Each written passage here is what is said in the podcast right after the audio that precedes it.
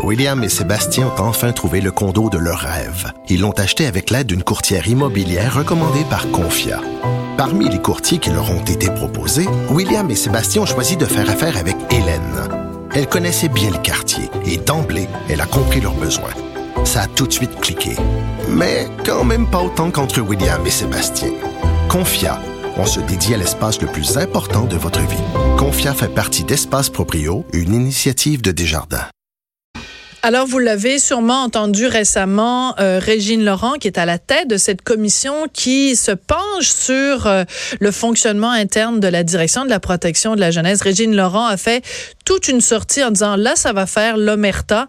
Je ne veux pas qu'on on dise aux gens qui vont venir témoigner devant moi euh, qu'il va y avoir des représailles. Ça suffit, l'omerta. Euh, donc, ça soulève toute la question de Qu'est-ce qui se passe avec la DPJ? Comment ça se fait que euh, c'est la loi du silence? Et euh, qu'est-ce qui se passe exactement sur le terrain? Alors, je voulais en parler avec Maître Valérie Assouline, qui est avocate chez SOS Avocats. Je voulais parler également des différentes prises de parole publiques euh, récentes de Lionel Carman. Donc, Maître Assouline, bonjour. Bonjour. Bonjour, beaucoup de dossiers dont, je veux parler avec vous, mais d'abord, euh, cette sortie de, Régine Laurent qui dénonce l'Omerta. Est-ce que ça vous a surpris que euh, des gens qui voulaient témoigner devant la commission Laurent aient été euh, menacés de représailles? Bien, ça, ça m'a pas surpris parce que ça fait très longtemps que le système, que la DPJ, c'est très opaque. Et j'ai reçu plusieurs témoignages de la part d'intervenants qui ont peur de représailles. Alors, et je les encourage à aller témoigner parce que c'est important, parce que la solution va passer par eux et mhm. parce qu'ils sont les, les, les témoins premiers de ce qui se passe à l'intérieur de cette machine. Mais c'est très grave quand on parle de questions de représailles parce que la commission Laurent, son but, c'est de faire toute la lumière sur le fonctionnement interne de la DPJ, les dérapages et en ayant au cœur, en ayant à cœur le bien-être des enfants. Alors si on peut pas entendre en toute liberté, en toute candeur, les intervenants du milieu, ça veut dire qu'on n'arrivera pas à faire le ménage à la DPJ. C'est excessivement grave. Absolument. Et une partie du ménage va être fait en changeant la loi par rapport à cette euh, ordonnance-là, à, cette, à cette euh, non-publication de tout. À ce, on protège la DPJ plutôt que l'enfant avec ce, ce système-là qui qui euh, ne laisse rien percevoir de, de l'extérieur. Et ça, il faut que ça change. Je comprends qu'on protège le nom d'un enfant. On ne on ne peut pas mettre une photo à lui. Ça, c'est compréhensible. Euh, par contre, il faut absolument, absolument arriver à entrer là-dedans et à pouvoir également que les journalistes, par exemple, soient plus présents, qu'ils mhm. puissent faire des reportages en bonne et sans être toujours bloqués par des ordonnances de non-publication. Absolument. Oui. Alors, que ça change. Alors, euh, le ministre Lionel Carman a quand même dit, il a pris, il a réagi, bien sûr, aux propos de Régine Laurent en disant, écoutez, je vous assure qu'il n'y aura pas de représailles. Donc, il s'est vraiment impliqué dans le dossier parce que c'est évidemment excessivement important. Est-ce que vous pensez que c'est suffisant, euh, ce qu'il a dit, euh, Lionel Carman, en, en, assurant tout le monde que oui, ça allait, qu'ils allaient pouvoir témoigner sans problème et qu'il n'y aurait pas de représailles? Bien, vous savez, il y a deux réalités parce que moi, quand je suis dans les palais de justice, c'est très différent. C'est comme s'il y a un disconnect un petit peu ah de, de, la de la commission. Alors, quand on me dit qu'il n'y aura pas de représailles, moi, je pense que euh, la culture de l'entreprise qui est la DPJ n'a pas encore changé et il va falloir avoir un, vrai vrai travail de fond pour que ça change. Donc, ça m'étonnerait qu'il y ait beaucoup d'intervenants qui euh, qui viennent témoigner malheureusement. Vous parlez de culture d'entreprise. Or, c'est un organisme euh, gouvernementale, ça, ça relève de, de l'État. Est-ce à dire, est-ce à dire, maître Assouline, que la DPJ se comporte euh, ou la direction de la DPJ se comporte comme si justement c'était une entreprise privée qui n'avait de compte à rendre à personne d'autre qu'à elle-même? Euh, tout d'abord, mais également, ça, elle se comporte également, pour quand je parle de la culture, c'est cette culture-là de d'être opposant tout de suite aux parents, euh, de le juger d'emblée. Euh, ça, c'est une culture qu'il faut qu'il faut changer. Euh, et, et, je, je, vous aborderai par, par exemple les visites supervisées des parents, euh, où ça c'est une façon de faire en sorte que le parent ne sort jamais de l'engrenage de la DPJ. Ça, c'est important de le mentionner parce que, bon, nous, on regarde ça de l'extérieur. Évidemment, vous, vous le vivez de l'intérieur constamment. Euh, on a trop souvent recours justement à cette idée-là de, de visite supervisée. C'est-à-dire qu'une fois que l'enfant est euh, retiré à ses parents et qu'il est sous la gouverne de la DPJ, on tarde trop à rétablir un contact avec le parent. C'est ce que, c'est ce que vous dénoncez?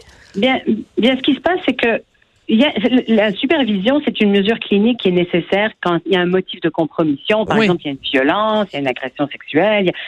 C'est tout à fait une mesure clinique qui est nécessaire et qui doit exister. Le problème, c'est que il y a énormément de dossiers où il y a des parents qui sont supervisés parce qu'ils ont eu il y a deux ans un conflit de séparation. Hum. Alors, et ça, c'est très grave, c'est cette restriction d'accès qui perdure dans le temps et où ce parent, une fois qu'il rentre dans la machine, il en sort plus ou il en sort vraiment pas très rapidement. Il faut comprendre que quand on retire un, enfant de son milieu, on l'a retiré de sa chambre, on l'a retiré de son école, de ses amis, de ses grands-parents. Mais là, on lui crée un choc traumatique déjà de séparation. Mais imaginez ensuite on prend sa figure significative mm. et, on la, et on la supervise et on la stigmatise comme étant un mauvais parent. Et ça, c'est cette culture-là qu'il faut changer. Il y a plusieurs ressources, il y a plusieurs intervenants qui passent des heures à superviser des parents qui sont pas dangereux. Mm. Il faut changer parce que ces gens-là, au lieu de passer du temps soit à superviser des parents ou soit à être à la cour pour s'assurer que le juge ordonne de superviser des parents, bien, ça serait bien qu'ils fassent leur travail qu'ils aident, qu'ils conseillent, qu'ils assistent mm. les parents à la place.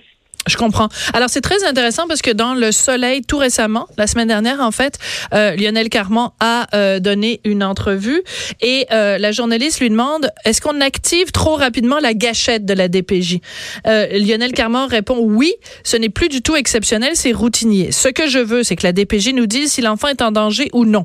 Et si c'est non, ben, qu'on lui donne des services de première ligne. Et là, c'est fini le débat.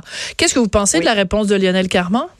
Mais qui détermine qui est sur la première ligne pour déterminer qu'il y a un danger ou pas hmm. Quand on nous met une criminologue qui est fraîchement sortie d'université, qui a qui a aucune expérience en psychologie d'enfant hmm. et qui va évaluer le danger, c'est frustrant pour ces parents-là qui se disent mais ben voyons, je suis jugé par qui?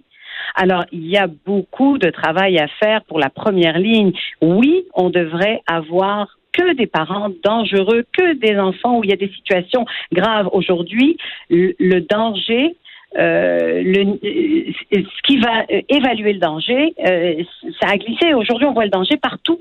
On voit le danger quand il y a un conflit de séparation, on voit le danger quand il y a un, déménagement, on voit le danger quand la personne a dû déménager dernière minute parce qu'il y a des punaises dans, dans l'appartement, et on retire les enfants trop rapidement. Et quand on les retire, eh bien, il y a des gens qui restent dans ce système. Et moi, ce que je veux, c'est comment on va nettoyer le système?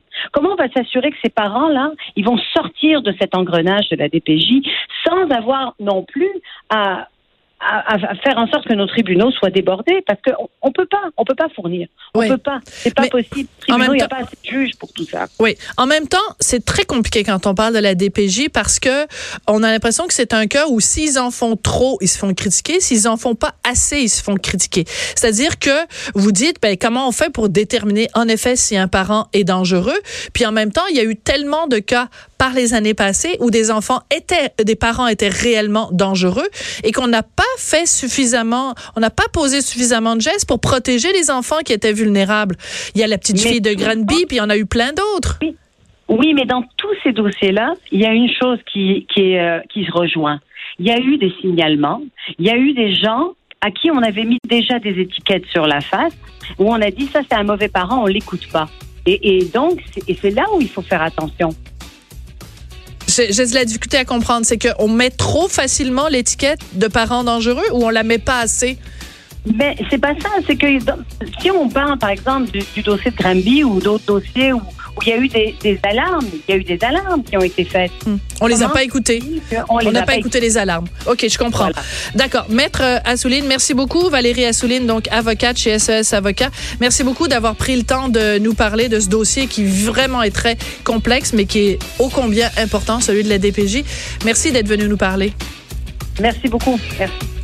Voilà, c'était comme ça que c'est comme ça que se termine. On n'est pas obligé d'être d'accord. Merci à Samuel Boulay-Grima à la mise en onde. Merci à Hugo Veilleux à la recherche. Et puis moi, je vous retrouve demain à midi. Merci beaucoup d'écouter Cube Radio.